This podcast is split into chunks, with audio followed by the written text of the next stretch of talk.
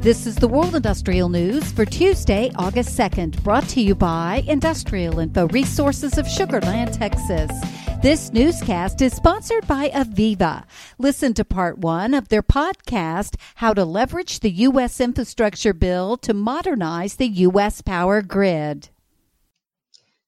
Hello, good afternoon, and thanks for joining us. I am Megan Latonin with AVEVA, and I am very fortunate to be joined here today with two of the leaders in this industry about to dive into the hot topic of grid modernization, resiliency, and the infrastructure bill.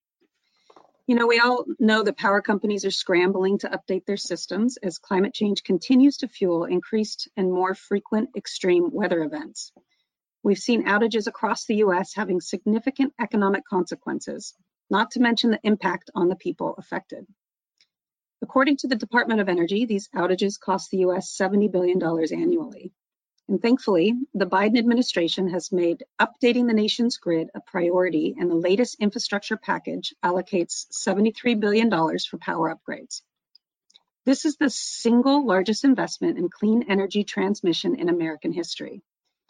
To dive into this topic, the state of the grid, and a breakdown of the infrastructure bill, I am joined today by Dr. J. Patrick Kennedy, the founder of OSIsoft and now Chairman Emeritus of AVEVA. Dr. J. Patrick Kennedy is an industry pioneer who conceived the vision of scalable systems for managing industrial data, guiding OSIsoft from a startup in 1980 to a global software company that introduced and supported the PI system.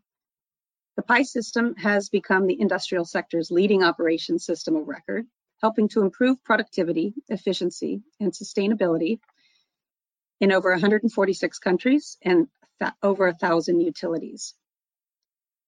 Since OSIsoft's 2021 acquisition by AVEVA, Pat remains engaged as Chairman Emeritus and Board Advisor of, of AVEVA and is the prominent thought leader on grid modernization and resiliency, among many other things. Welcome, Pat, and thanks for joining us. Thank you. We are also fortunate to be joined today by Mona Sheth as we attempt to break down this bill and the opportunities in front of us. Mona is the Senior Director of Federal Government Relations at Schneider Electric and leads infrastructure implementation, aka follow the money from federal to states. She has actually read the Infrastructure and Investment Jobs Act and broken down the segments of funding relevant for companies and states. Mona just celebrated her three-year work anniversary at Schneider Electric and has spent over 10 years in the clean energy space in DC, advocating for decarbonization, energy efficiency, and resiliency. Thank you, Mona, for joining us. Thank you. So let's let's kick this off with a powerful question. You know, Pat, I've heard you mention three primary reasons around the importance and timeliness of this infrastructure bill resiliency, smart grid, and new transmission. With this in mind, what are your thoughts on how the U.S. infrastructure bill can leverage technology to help modernize the U.S. power grid?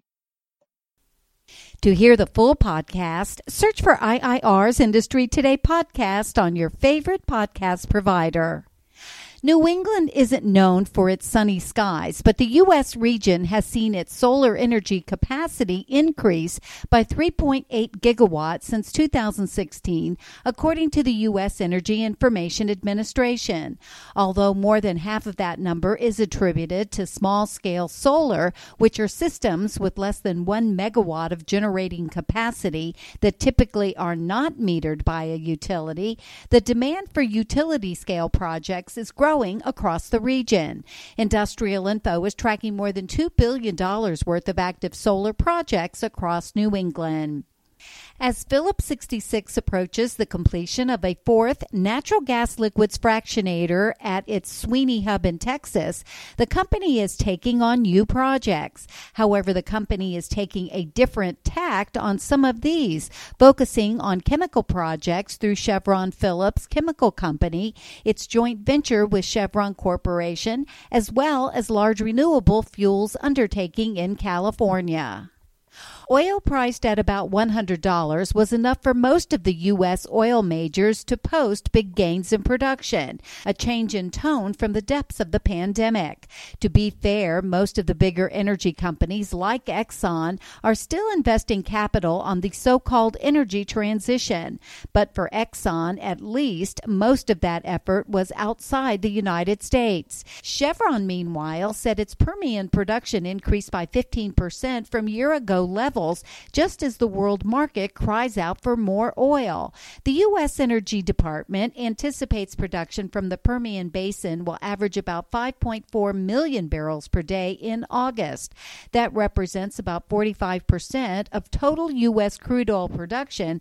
And if the Permian were a sovereign member of OPEC, it would rank just above Iraq in terms of production to take second place behind Saudi Arabia. With the continuation of the global semiconductor shortage, large firms such as Intel Corporation have planned new facilities to help alleviate the situation and provide relief for the U.S. from reliance on foreign suppliers. However, some of these projects were stalled as the companies awaited passage of the CHIPS Act by the U.S. Congress. The measure contains $52 billion in assistance to these companies in order to provide more domestic production of semiconductors semiconductors. And Germany has been forced to bail out one of its largest gas storage and energy companies, Uniper SE, to the tune of 15 billion euro due to Russia's strangling of gas supplies into Europe. The government has agreed to take a 30% stake in the company for a payment of 267 million euro along 7.7 billion available as hybrid capital to Uniper. For details on these and other breaking news, read the full story stories at www.industrialinfo.com. I'm Peggy Tuck, reporting for Industrial Info News.